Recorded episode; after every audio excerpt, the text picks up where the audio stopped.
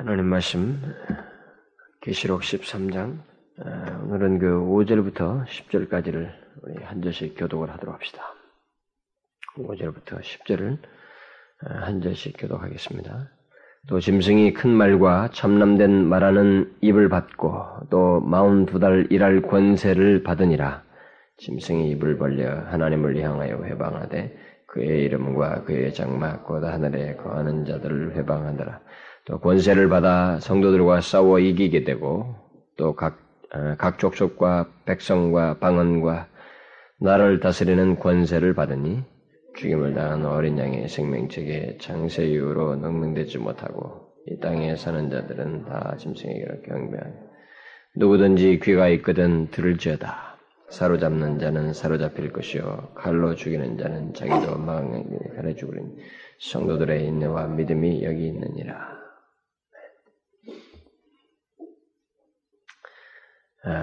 우리는 지난 시간에 그 요한이 본 바다에서 나오는 짐승에 대한 그 환상의 일부 그 1절부터 4절에 대한 내용만을 이렇게 살펴보았죠. 음,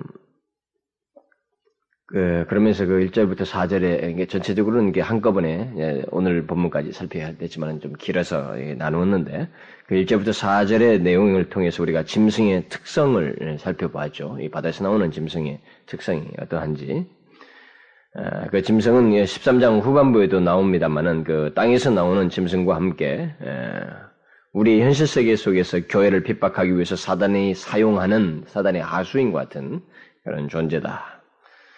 결국은 통치 형태를 띈 어떤 악한 세력이나 사람을 시사한다라고 했습니다.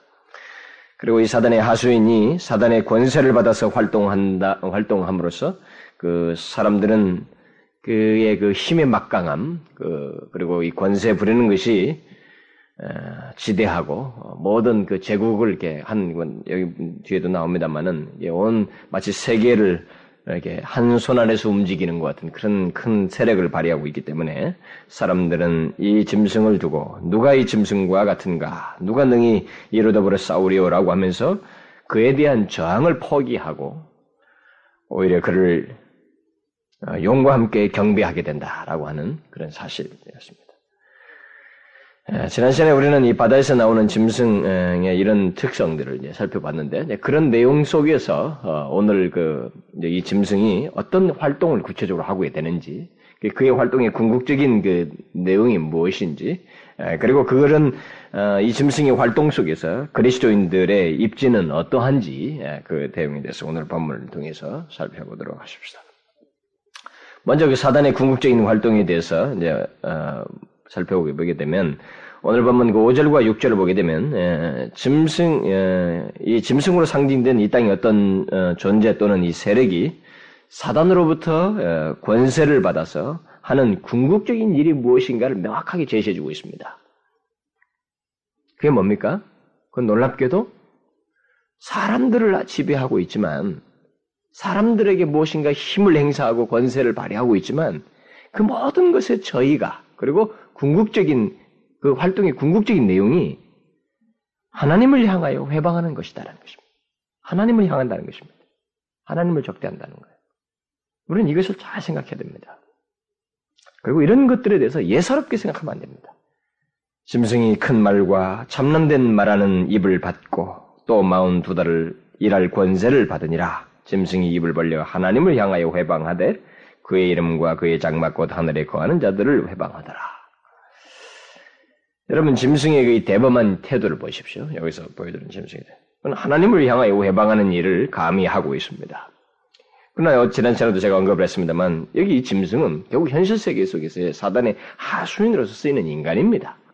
뭐 세력이 되든 뭐든 간에 결국은 그 사용되는 것은 인간이란 말이에요. 그런데도 과감하게 이 인간이 자기에게 있는 그 세력을 사단으로도 받아 쓰는 세력을 가지고 그 권세를 발휘하는 모든 이 권세를 결국 어디다 발휘하냐 궁극적으로 어디를 타겟으로 삼는가라는 때 감히 하나님을 향하여 회방하는 것을 한다는 것입니다.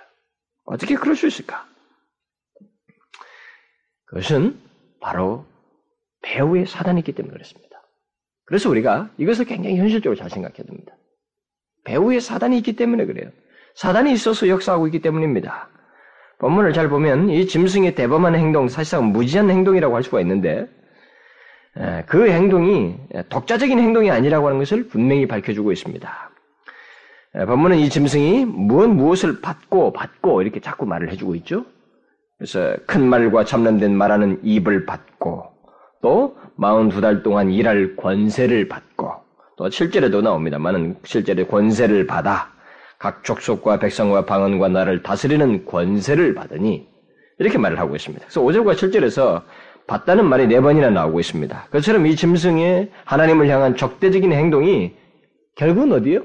현실 세계에서 있는 존재지만 그 배우가 다 사단으로부터 무엇인가를 받아. 그러니까 배우가 있단 말이죠. 그래서 사단으로부터 무엇인가를 받아서 하는 일이라고 하는 것을 명확하게 말해주고 있습니다. 우리는 이 사실을 제가 계속적으로 계시록을 얘기하면서 얘기합니다만 이 계시록을 자꾸 추상적으로 생각하면 안 됩니다. 무슨 뭐 상징적으로든 무슨 뭐 먼 세대라든가 무슨 뭐 그림처럼 생각하면 안 돼. 대단히 현실적으로 생각해야 됩니다. 1세기 성도들에게는 이 메시지가 굉장히 현실적이었습니다. 빗방 있는 그들에게 있어서 이 계시록에 전달되었을 때는 그들은 굉장히 현실적으로 받아들였어요. 똑같습니다. 우리도 대단히 현실적으로 이 문제를 생각을 해야 됩니다.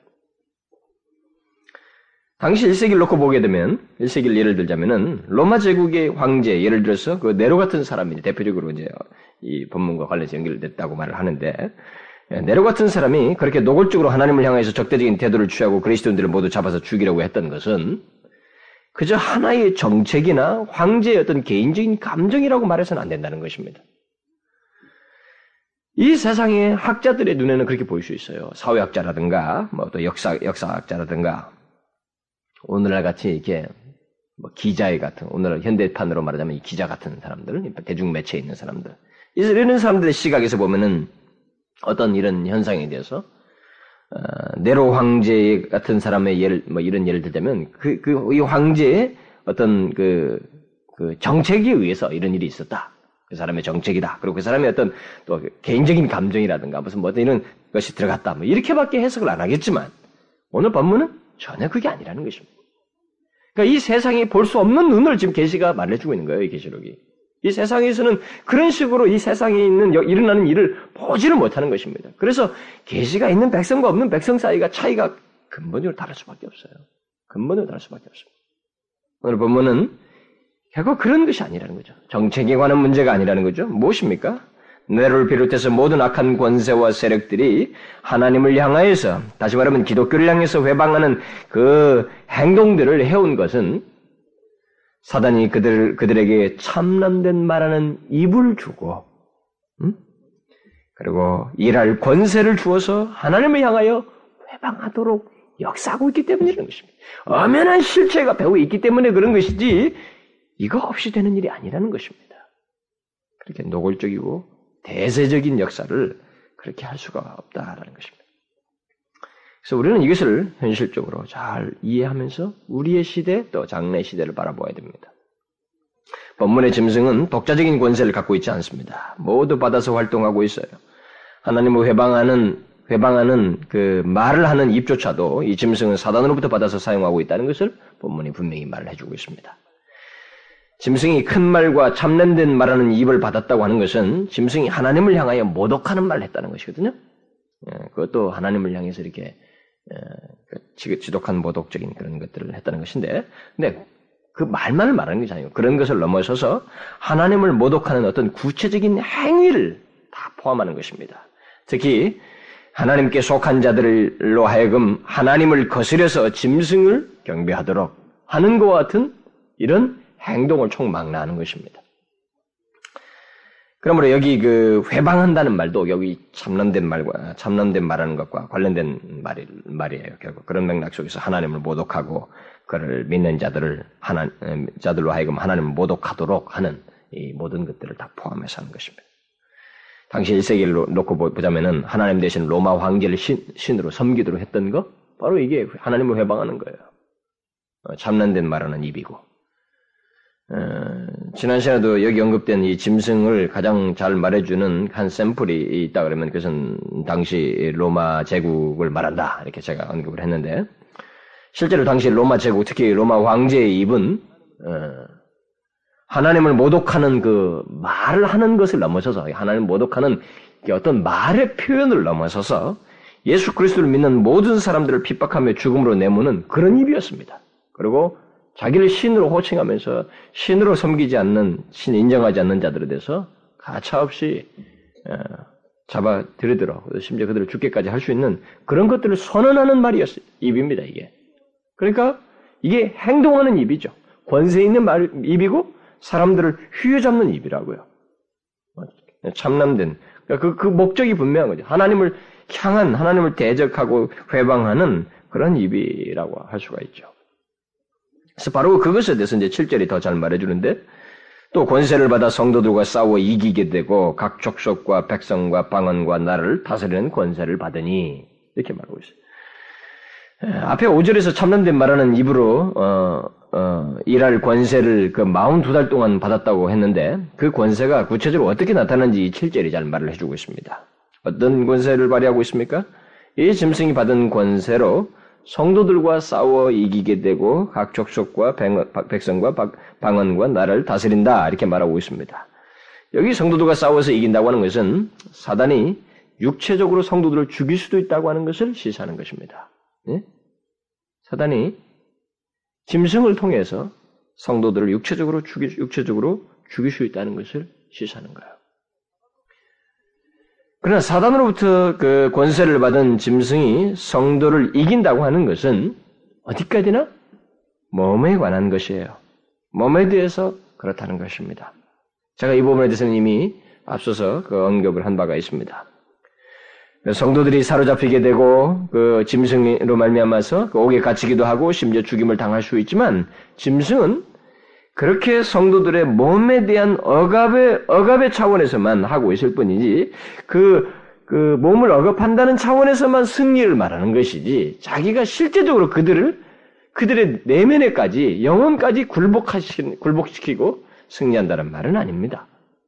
여기서 말하는 것은 싸워 이긴다는 것은 바로 그런 맥락이에요. 그래서 사단과 짐승이 얻은 승리는 자, 그 아무리 각 족속과 백원, 음, 백성과 방언과 나를 다스리는 권세를 받아서 발휘한다고 해도 그것은 어디까지나 사람의 몸을 제압하는 권세요 그것으로 인한 승리라고 하는 것을 시사해 주고 있습니다. 그러기에 그에게 굴복하며 경배하는 자들이 이 땅에 사는 자들 곧 자신의 그 몸밖에 모르는 자들만 그렇게 한다고 하는 것을 이미 시사하고 있어요.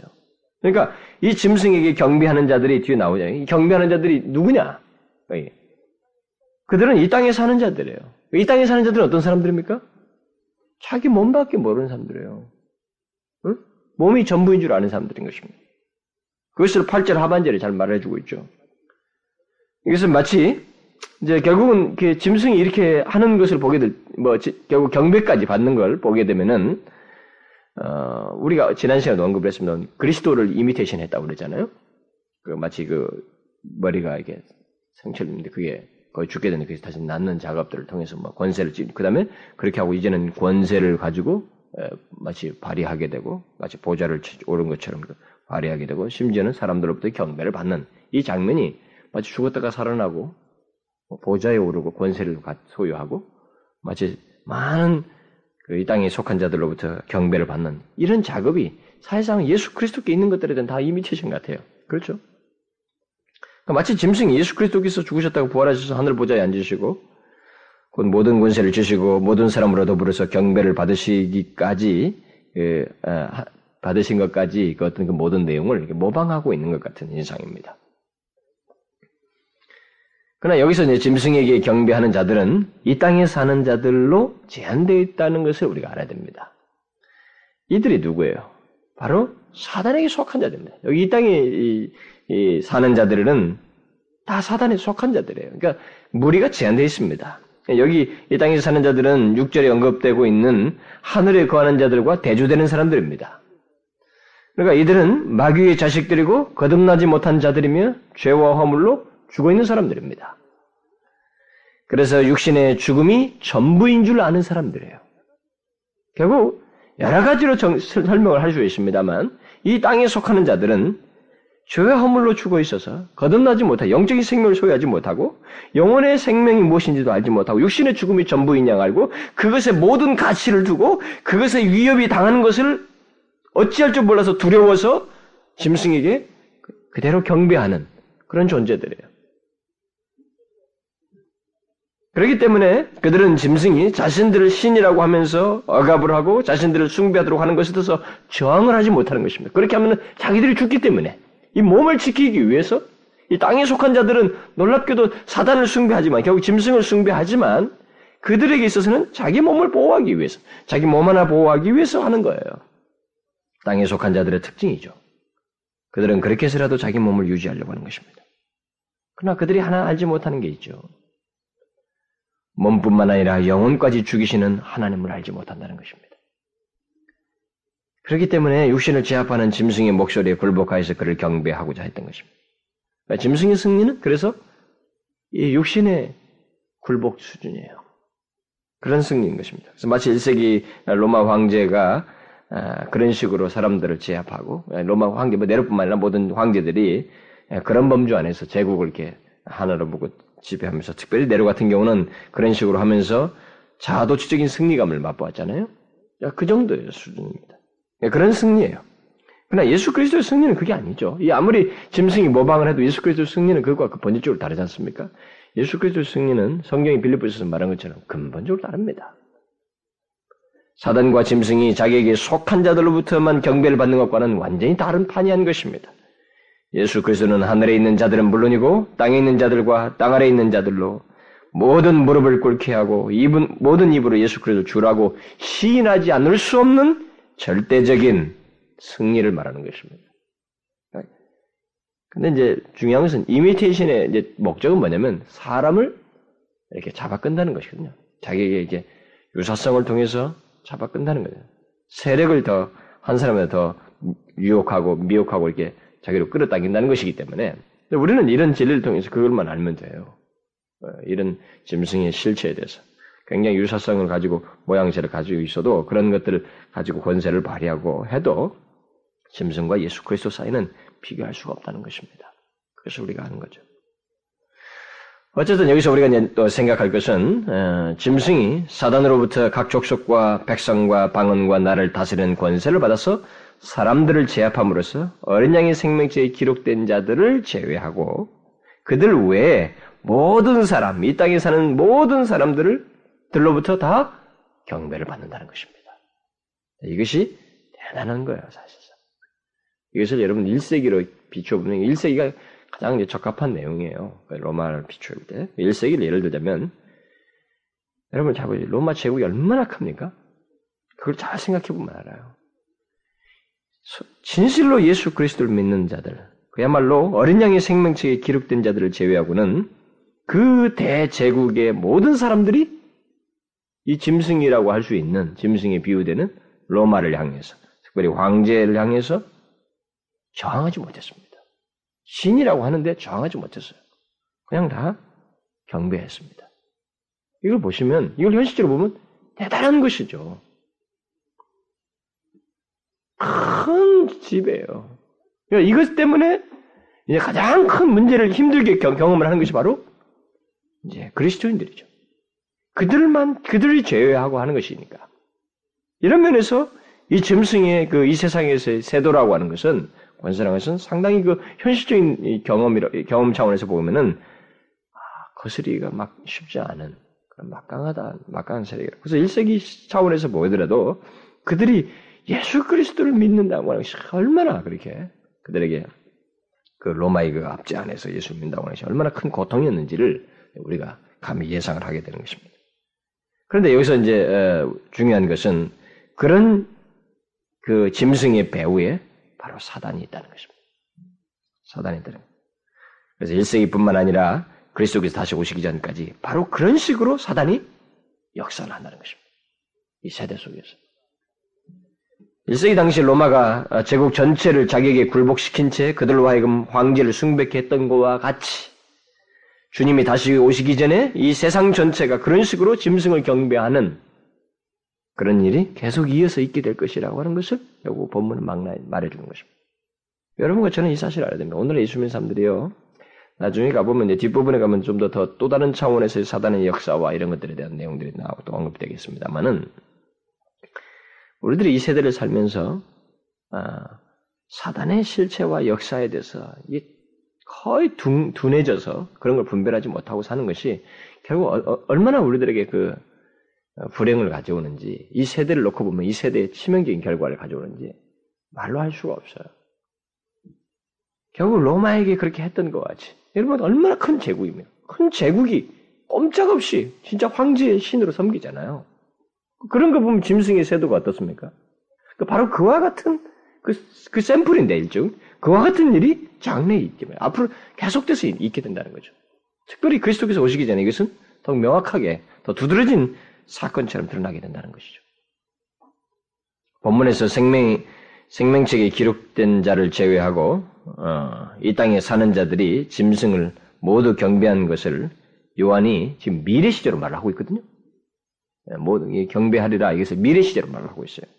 예, 이것을 보면은 그것이 계속된다는 것이고 장래에 결정적으로 있게 된다는 거예요. 더 두드러지게 그것을 말을 해주는 것입니다. 그러나 이 같은 짐승의 권세와 활동과 관련 권세와 이 활동과 관련해서 우리가 본문에서 생각해야 할 더 중요한 사실이 있어요. 그런데 이런 짐승의 내용과 활동과 관련해서 우리가 생각 이걸 알아야 됩니다만은 이제 우리 그리스도인들에게 있어서 이 내용 못지않은 이것보다 더 중요한 내용이 있습니다. 우리가 알아야 할 내용은 본문에서 말하고 있는 거죠. 그래서 뭐냐면 이렇게 새도 있고 세상을 압도하는 이 짐승의 한계입니다. 한계. 오늘 본문에서 이것이 우리에게는 더 중요한 지식이에요. 이 한계를 모르기 때문에 계시 에, 이 세상들은 사람들은 눈에 보이는 그거 자기 목숨을 앗아갈 것 같은 그것에 그냥 경배를 하는 것입니다. 그러나 오늘 본문은 이 짐승의 한계를 얘기해 주고 있어요. 우리는 앞에서 그 사단의 한계에 대해서 계속 살펴왔습니다. 바로 그 사단의 한계가 이 본문에서 짐승의 한계로 똑같이 묘사되고 있습니다. 어떤 한계요? 이 짐승이 그렇게 권세를 가지고 일하는 기간이 제한되어 있다는 것입니다. 제한, 기간이 제한되다는 것은 결국 모든 활동, 그것도 어떤 데드라인이 있다는 것이죠. 한마디로 말해서 끝이 정해져 있다는 것입니다. 본문 5절은 이 짐승의 활동 기간을 42달이라고 분명히 말을 해주고 있습니다. 정해진 기간이죠. 일할 권세를 갖고 있지만 그게 42달 동안이에요. 42달이 앞에서 어떤 기간이라고 말했습니까? 제가 여러 차례 나왔습니다. 이거 10, 계속 많이 11장부터 나왔기 때문에 10장부터 어, 나왔죠. 계속 나왔잖아요. 42달이 어떤 기간이었어요? 예수 그리스도의 초림에서 재림까지 기간이라고 말을 했죠. 그리고 하나님께서 거룩한 성 예루살렘이 이방인에 의해서 짓밟히는 짓밟히도록 허락한 기간이라고도 했습니다. 또 두 증인, 다시 말하면 교회가 복음 증거 사역을 감당하는 기간이요, 곧 세계를 복음하는 기간이기도 하다고 그랬습니다. 동시에 하나님께서 여인, 곧 교회를 용의 공격으로부터 보호하시며 양육하시는 기간이기도 한다고 그랬습니다. 그리고 사단과 관련해서 말하자면 마귀의 때, 곧 이 사단의 제한된 활동이 제한된 어떤 기간, 하나님께서 정하신 기간이라는 것을 또 말한다고 그랬습니다. 그래서 끝날을 앞에 두고 발악하는 최후의 기간, 그것을 말한다고 그랬습니다. 그런데 오늘 본문은 이 42달을 사단 자신의 활동 기간이 아니라 사단의 하수인의 활동 기간으로 또 말을 하고 있다는 것입니다. 이런 말은 결국 사단의 하수인들은 사단의 운명 안에서 움직인다는 것입니다. 사단의 운명과 함께 같이 예, 끝나버리게 되는 예, 그것을 이제 말을 해주고 있죠. 그렇기 때문에 중요한 것은 이런 제한을 분명히 받고 있다는 사실입니다. 여기서 결국 사단과 그의 하수인인 이 짐승의 활동 기간이 마운드라는 것은 그들이 아무리 각 족속과 백성과 방언과 나를 다스리는 권세를 제국의 전체를 다 지배하고 세상의 모든 영역을 다 압도하는 힘을 발휘한다 할지라도 어디까지나 일시적이라는. 여러분들에게는 이 계시록을 강의하면서 이 사실이 굉장히 많이 반복적으로 나오고 있기 때문에 제가 이것이 계시록에서 굉장히 중요하다고 그랬습니다. 저변에서 가장 중요한 진리라고 했는데 이라는 것이 이런 사실에 대해서 음, 우리들에게 우리들의 그 신앙생활과 이 그 믿음에 있어서 앞에서 전자에서의 짐승과 같은 실체를 가는 것이 우리의 마음을 불편하게 하고 굉장히 막 무섭게 밀려오는 것 같고 말이죠. 그렇지만은 그게 아무것도 아니라고 하는 것을 결론적으로 말하고 있는 내용을 우리가 놓치지 말아야 돼요. 그것은 어디까지나 일시적이라는 것입니다. 다른 말로 해서 하나님에 의해서 제한을 받고 있다는 것입니다. 이 짐승의 세도가 아무리 커도 하나님에 의해서 제한을 받고 있다는 것입니다. 우리는 이 사실이 항상 기억해야 되는 것입니다. 하나님의 제한, 다시 말하면 하나님의 주권 아래서 짐승이 활동하고 있다는 것입니다. 그의 발악도 하나님의 주권 아래서요. 그래서 용과 짐승이 아무리 사납게 굴어도 그들은 마지막 어떤 자기들의 그 제한된 기간 동안에 어떤 그 과정 속에서 하나님의 손 아래서 다시 말하면 하나님의 허락하시는 한계 안에서 활동하는 것이라고 하는 것을 우리가 잊지 말아야 됩니다. 우리가 이 사실을 기억하고 현실을 바라보는 것 그리고 어떤 이런 그 짐승의 실체 앞에서 이것을 바라보는 것과는 큰 면이 다릅니다. 바로 그런 맥락에서 이 계시록을 쓰고 있거든요. 1세기 성도들에게. 그래서 1세기 성도들은 바로 이것을 알고 로마 제국을 바라보아야만 했던 것입니다. 그래서 일, 일, 우리가 일제 당시에도 계시록이 상당히 많은 사람들이 인기가 좋았다고 그러잖아요. 계시록이 달달달 외웠다잖아요. 우리 나라 일제 시대도. 그러니까 그들에게 있어서는 바로 이런 것들이 피부적으로 와닿는 적용할 수 있는 가장 성경에서 친근감 있는 메시지였어요. 그러면서 그들 가운데서 믿음을 가지고 일제 시대도 우리 믿음의 선진들도 가졌던 게 뭐냐면 오래가지 못한다는 거예요. 이게 그들이 그렇게 바라봤습니다. 실제로. 바로 이게 하나님의 그 제한이 있다고 하는 시각 아래서 현실을 바라보는 것이 굉장히 중요하다는 거죠. 그 기간 안에서 우리의 고통은 있지만 그래도 이, 이 고통 속에서 변절과 배교로 나가는 것과 그 다음에 거기서 타협하고 힘들어진 것과 그래서 끝까지 견디고 믿음을 가지고 승리하는 이 사람 사이에서 그 구분 속에 신앙의 하나의 분기점이 되는 게 뭐냐면은 바로 이 진리예요. 이 계시록을 통해서 전해지는 핵심적인 이 메시지를 그들이 소유하는 것입니다. 그리고 그것을 적용하는 거예요. 그것을 가지고 현실을 바라보는 것입니다. 이것은요, 가볍, 가벼운 진리가 아닙니다, 여러분. 굉장히, 굉장히 중요한 진리예요. 이 시대를 사는 우리들에게도 이것은 굉장히 중요한 것입니다. 용과 짐승이, 용, 용과 짐승의 활동이 뭐 어떻다는 것보다도 사실 우리들에게 더 중요한 것은 그들을 제한하시는 하나님의 주권. 이것을 우리가 기억하고 살아가는 것이 가장 중요해요. 바로 그것을 우리에게 메시지를 주고 싶어 하는 것입니다. 사단과 짐승의 핍박에도 굴하지 않을 수 있는 그 비결이, 그 비결 중에 하나가 하나님의 주권을 견고히 붙드는 것입니다. 그걸 신뢰하는 거예요. 실제로 본문은 음, 그런 논지 아래서 사단과 짐승의 사악한 활동 속에서도 굴하지 않고 어, 이기는 사람들에 대한 내용을 병행적으로 말해주고 있습니다. 다른 말로 해서 사단과 짐승의 권세와 그 사악한 활동이 먹히지 않는 대상이 있다라고 하는 것을 말해주고 있어요. 응? 오늘 본문에서 어떤 사람들입니까? 8절에서 죽임을 당한 어린 양의 생명책에 창세 이후로 농명된 사람 바로 이 사람들이 사단과 짐승의 그 사악한 활동이 먹히지 않는다는 것. 그런 사람들이 있다는 것이죠. 이 사람들을 제외하고 모든 사람들이 다 짐승에 경배한다. 이렇게 말하고 있습니다. 미래 시절을 말하고 있으니까 경배할 것이다. 어? 그래도 과거에도 그랬지만 앞으로도 그럴 것이다. 이렇게 말을 하고 있습니다. 본문에서 죽임을 당한 어린 양의 생명책에 기록된 자들에 대한 그 또 다른 표현을 그 본문에서 찾자면은 하나님의 장막 곧 하늘에 거하는 자라는 표현이겠죠. 또 다른 말로는 뭐 실제는 성도라는 말도 있습니다만 이들이 사단과 짐승에게 끝까지 굴하지 않고 이기는 그런 사람들로 여기서 말을 하고 있는데 그 근거가 뭡니까? 오늘 본문에서 이들이 이들이 그렇게 지금까지 제가 지난주부터 오늘 얘기한 대로 이 짐승에 그렇게 막강한 권세를 그리고 활동 속에서 이들이 그 사단과 짐승의 끝까지 굴하지 않고 이길 수 있는 근거가 뭐냐 말이에요. 그들이 이기는 근거가 뭐예요? 죽임을 당한 어린 양의 생명책에 창세전에 기록된 자, 하나님의 장막 곧 하늘에 거하는 자라고 하는 이 말이 결국 답을 말해주고 있는 것입니다. 우리에게. 이, 이런 호칭은, 이런 표현은 어, 대상에 대한 표현은 쉽게 말하면 가장 가장 간단한 쉬운 말로 말하자면 뭐 거듭난 자다 이렇게 말할 수 있을 것입니다.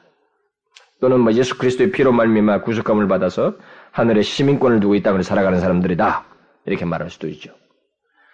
그러니까 예수 그리스도로 말미암아 이미 하늘에 자신의 이름을 두고 자신의 시민권을 두고 살아가는 사람들 그런 쉽게 이렇게 설명할 수 있습니다. 그런데 요한이 이런 표현을 속에서 강조하려는 것이 있습니다. 그런 대상들이 있다. 이렇게 그런 사람들이다. 어? 어, 뭐 성도들이 사단을 이긴다. 이런 단순한 표현을 지 하려는 게 아니고 그런 사실만을 말하는 게 아니고 사도 요한이 지금 이런 표현을 써서 사단과 짐승에 굴하지 않고 이기는 자들을 굳이 표현을 써요. 어떤 표현을 써서 말을 하고 있는 데는 뭔가를 강조하려는 것이 있습니다. 그것을 시사하는 것이 벌써 그 구절이 그걸 시사하고 있죠. 그, 그것에 따라서 교훈을 하고 있잖아요. 그들이 이기게 되는 더욱 분명한 어, 어떤 답을 제시하면서 교훈하려고 있습니다. 예. 그것을 이제 구절에서도 그 교훈적인 말을 하는 거 보면 바로 어, 이런 표현을 써서 말하려고 하는 다른 것이 있어요. 강조하려는 것이 있습니다. 단순히 그냥 선도들은 이긴다 이렇게 말하려고 하는 것이 아니죠. 그게 뭡니까? 이런 호칭을 통해서 사도관이 강조하려는 게 뭐냐 말이죠. 그것은 설사 사단과 짐승의 거친 활동으로 인해서 성도들이 핍박을 받는다 해도 성도들에게 있어서 중요한 것은 짐승의 행위나 이 세상의 사악함이 아니라 하나님의 주권이라는 것입니다. 이 대상들을 말할 때 하나님의 주권을 표현하는 말로서 이 대상을 지금 말하고 있습니다. 여러분 제가 계속 얘기하지만 이 계시록에서 가장 중요한 게 그거예요. 역사를 주관하시는 주권자 하나님입니다. 이게 가장 중요한 내용이에요. 기저에서. 그러니까 지금 대상을 말하면서도 그 배우의 그 하나님의 주권을 지금 강조하고 있는 것입니다. 이 세상에서 사단과 짐승을 경배하지 않는 유일한 대상으로서 지금 이들을 얘기하고 있거든요. 그런데 그 대상에 대한 묘사를 죽임당한 어린 양의 생명체의 창세 이후로 기록된 자 이렇게 말하고 있는 것입니다. 그 뭐예요? 일찍이 생명체에 기록하신 그래서 그들을 이길 수 있는 사람으로 세우신 하나님의 주권을 얘기하는 거예요. 지금 그걸 강조하는 것입니다. 여기 창세 이후로를 죽임 당한 앞에 넣어야 하느냐? 우리말 지금 번역된 것처럼 농맹되다는 말씀에 어, 그말 앞에 넣어야 하느냐 이런 견해가 나뉘어 있습니다만 헬라 원문에 대한 그 번역상에서 나뉘어 있습니다만 어떤 견해를 취하든 크게 문제될 것은 없어요. 여기서 중요한 것은 사단과 짐승이 그 같은 활동에도 불구하고 그에게 경배하지 않은 것은 그들이 그들의 독자적인 힘에 의해서가 아니라는 것입니다. 우리는 잘 알아야 됩니다. 지금까지 모든 사람들이 그 사단에 굴하지 아니하고 사단의 그 지독하고 가혹스러운 핍박에도 불구하고 그들이 어떻게 인간의 본성을 넘어서는 그 고통을 감내하면서 짐승에게 굴하지 않았던 어, 경배하길 꺼려하고 끝까지 순교까지 당하면서도 그들이 승리할 수 있었던 그 이유가 뭐냐 근거가 인간의 의지일까요? 아니라는 것입니다. 오늘 본문은 그들을 생명책에 기록하신 하나님의 주권과 어린 양의 피로 구속하신 바로 하나님의 은혜로 말미암은 것이다. 라는 것을 말해주고 있습니다. 결국 하나님의 주권, 예수 그리, 주권이 예수 그리스도 안에서 그, 그 드러나서 그 거기에서 예수 그리스도 안에서 속한 받은 구속함을 받은 이 사람들이 아, 사단과 짐승에게 넘어지지 않게 된다. 하나님께서 넘어가지 않도록 하신다는 것입니다. 결국 하나님이 배후에 계셔요. 이 짐승의 배후에 사단이 있지만은요, 하나님의 백성들의 배후에 가장 강력하시고 사단을 제한하시는 하나님의 주권, 그리고 하나님 자신의 은혜의 역사가 있다라고 하는 것을 말해주고 있는 것입니다. 바로 이 사실을 요한은 1세기 성도들에게 말하고 싶었던 거예요. 그리고 이 땅에 사는 모든 그리스도인들에게 말을 해주고 싶은 것입니다.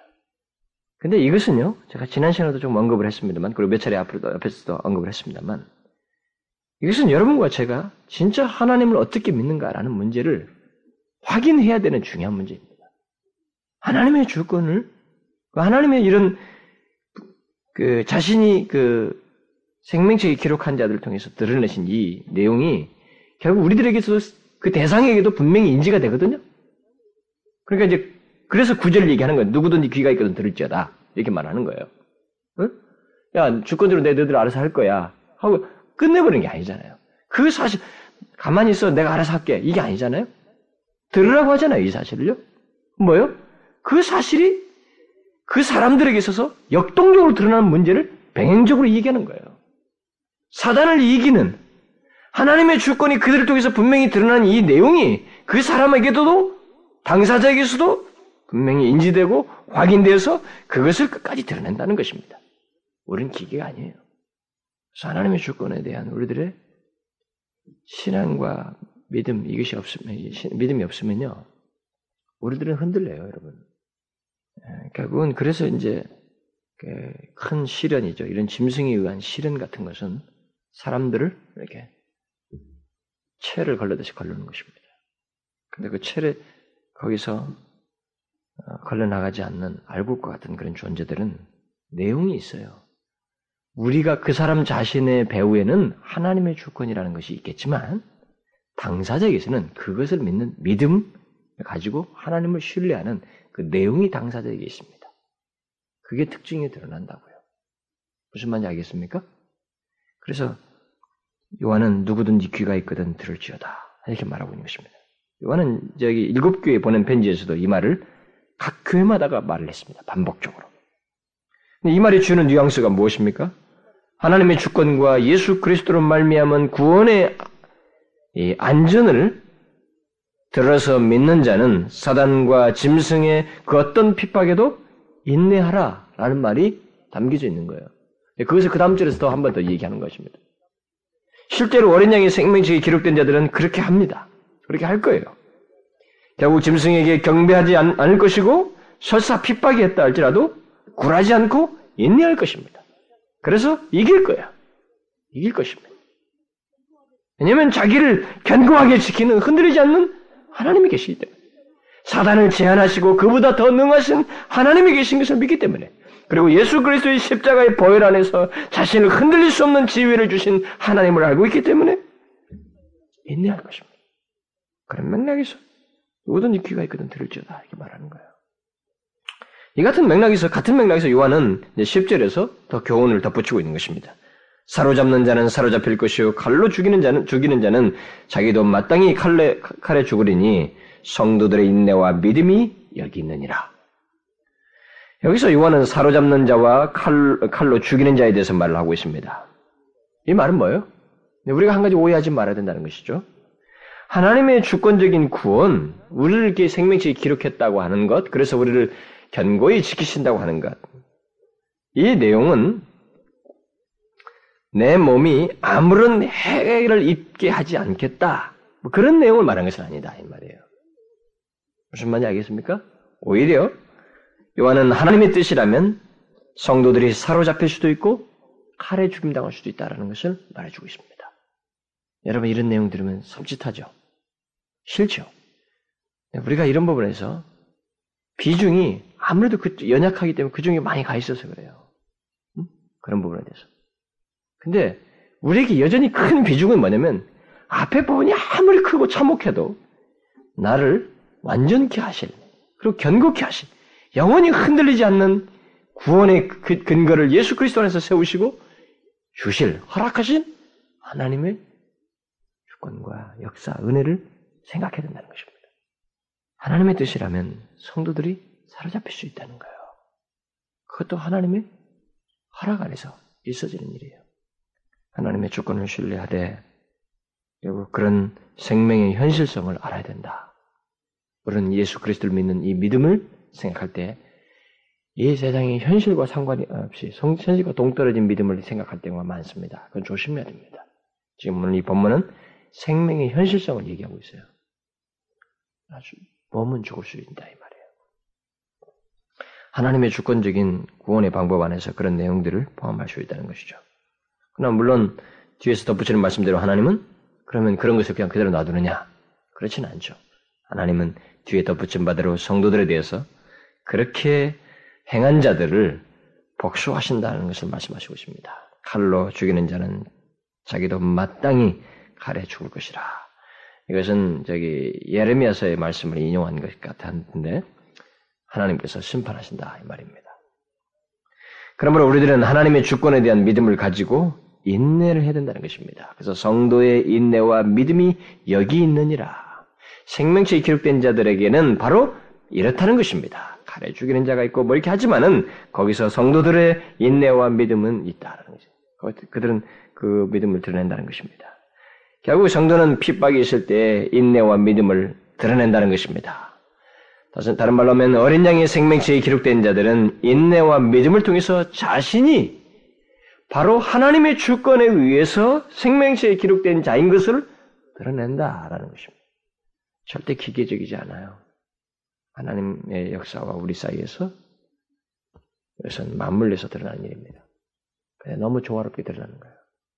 그래서 예수 믿는 사람들의 신앙을 이렇게 조금 이렇게 너무 주관적이고 현실성도 없고요. 실제적인 내용도 없이 그냥 믿습니다라고 하는 인식의 정도에서 멈추고 하나님의 주권이 자기에서 어떻게 실제로 드러나고 그것이 내용을 담고 있는지에 대해서는 아는 바가 없는 삶을 갖지 못한 그런 신앙생활은 위험합니다.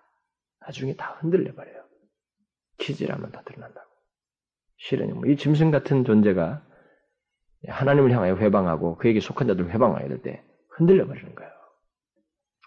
그런 면에서 제가 여러분들에게도 가끔 얘기했습니다만 기독교가 기복 종교로 바뀌는 것이 굉장히 해로워요. 이런 면에서 보면. 그게 그냥 조금 해로운 게 아니고 굉장히 해롭습니다. 왜냐하면 다수를 이런 상황에서 다 겨처럼 날려버릴 수 있는 하나의 잘못된 이론이 될 수 있습니다. 기복 종교가 다 날라가 버린 거예요, 진짜. 그, 그런 줄 알고 있었는데 그게 현실이 안 되니까 그냥 짐승에게 경배하고 말아버리는 거예요. 자기를 지키기 위해서. 무슨 말인지 알겠습니까? 굉장히 학스럽습니다. 그래서 사실 목회적이고 신학적이고 또 우리의 전체 교류적인 맥락에서 교회사의 그 안에 우리 교회 전체적인 흐름과 이런 차원에서 보게 되면은 아, 균형을 상실한 것이거든요. 그게 그래서 그게 많은 사람들을 나중에 혼란에 빠지게 할수 있습니다. 그래서 기독교는 절대적으로 윤리 종교로 빠져서도 안 되고 기복 종교로 빠져서도 안 됩니다. 이게 다 똑같아요. 다 똑같습니다. 균형을 상실한 것이기 때문에 나중에 버려요. 성도들은 사단의 핍박이 사단의 핍박이 있을 때도 인내와 믿음을 통해서 자신을 드러낸다는 것입니다. 생명체에 기록된 자인 것을 드러낸다는 거예요. 그래서 여러분 하나님의 주권과 어린 양 예수 그리스도의 대속의 죽음이 우리에게 있다는 것을 먼저 믿어야 됩니다. 예? 생명체에 기록된 사람은 믿어요. 실제로. 어느 정도 믿느냐? 흔들리지 않을 정도로 믿습니다. 그 짐승의 핍박 속에서도. 바로 그런 믿음이에요, 지금 여기서 말한 것은. 성도의 인내와 믿음이라는 것은. 자신을 향한, 자신을 창세전부터 이름을 정하시고, 이름을 기록하시고, 아니면 착하셔서 예수 그리스도 안에서 구속한 하나님의 자신의 피로 대가를 지불해서 구원한 자라고 하는 그런 믿음을 갖고 현실을 바라본다는 거예요. 설사 이 거센 현실이지만 그 현실보다도 더 크고 중대하고 막강한 하나님의 주권과 예수 그리스도의 대속의 죽음, 가치 있는 죽음을 생각하고 현실을 바라본다는 것입니다.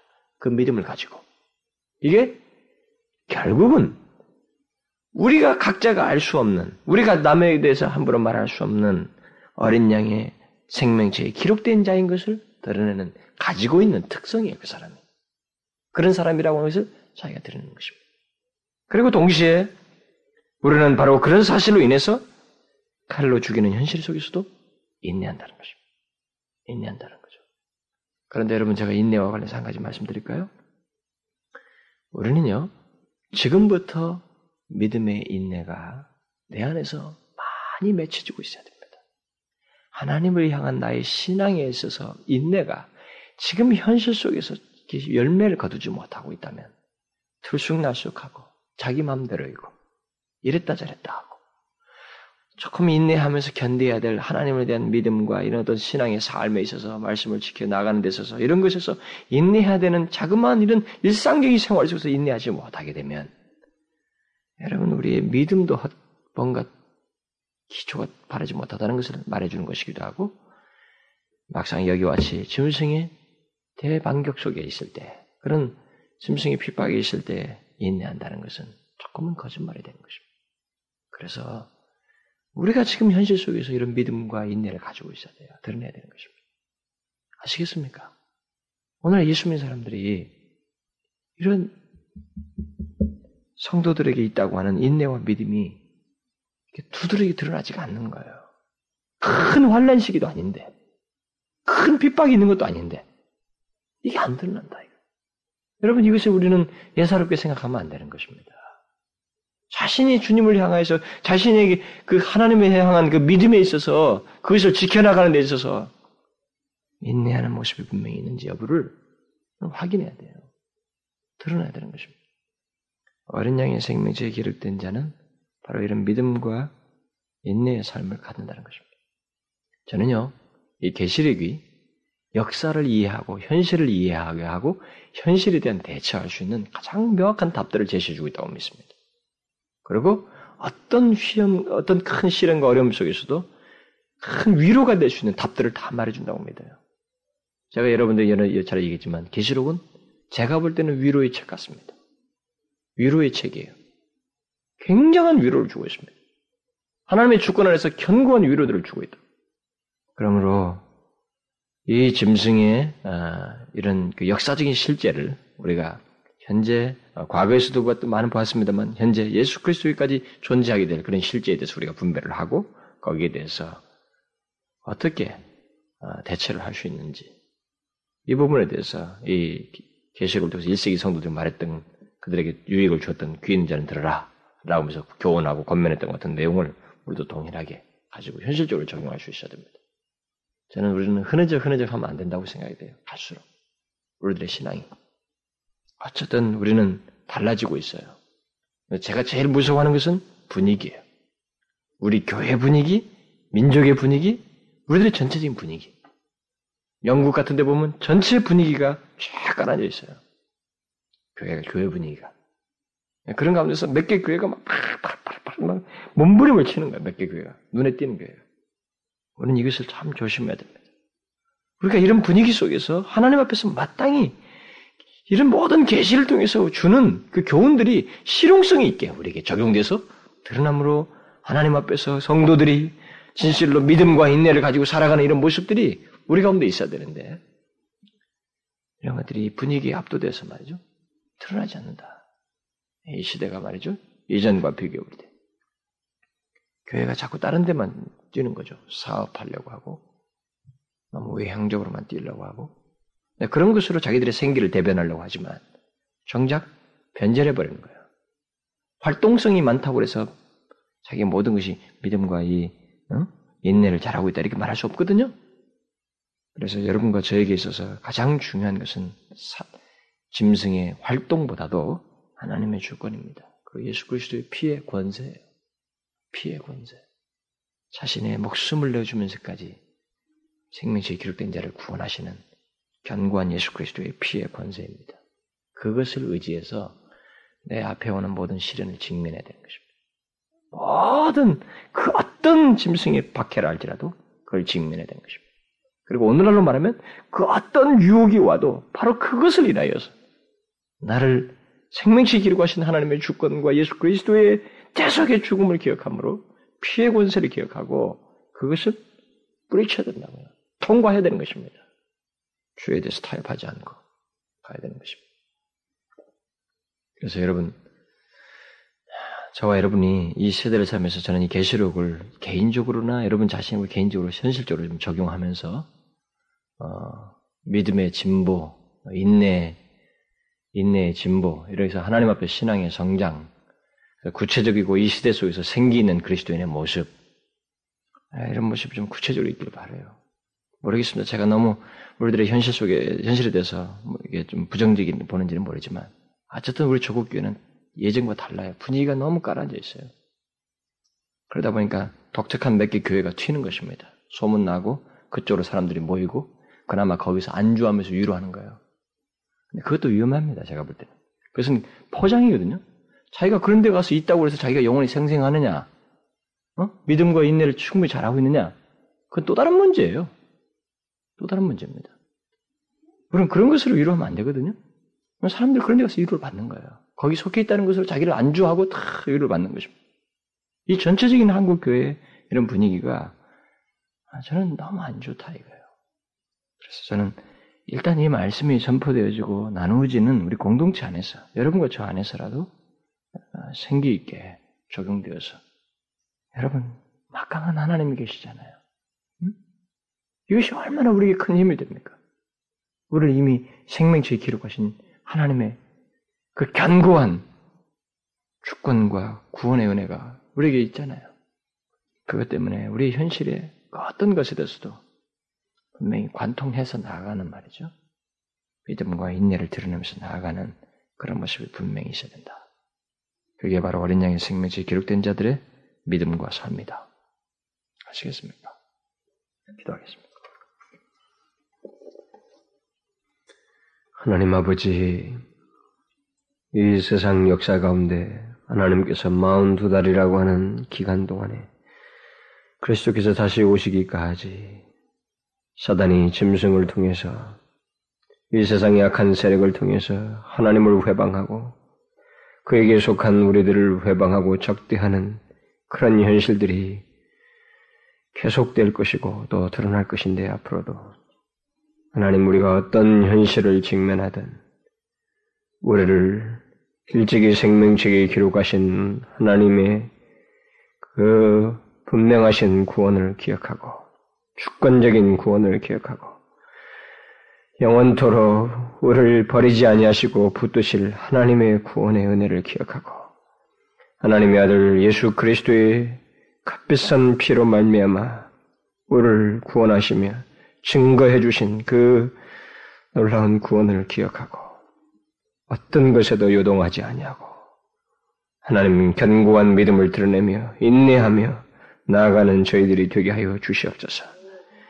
짐승에게 경배하며 굴복하는 일이 없게 하시고 하나님의 타협하는 일이 없게 하시며 우리를 일찍이 생명체에 교육하시며 예수 그리스도 통해서 구원하신 그 하나님께 대한 신앙을 저버리지 않는 저희들이 되게 하여 주시옵소서.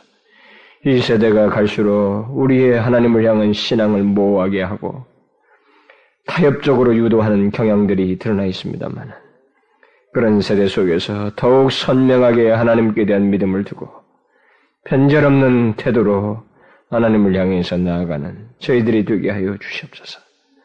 하나님의 이 세대 속에서 어떤 일이 일어날지 우리가 알지 못하오나 다음 세대 속에서 어떤 일이 우리에게 주어질지 알지 못하오나 이미 기록된 주신 이 계시의 말씀을 통해서 명확한 답을 가지고 세대를 바라보며 현실을 직면하는 저희들이 되게 하여 주시옵소서.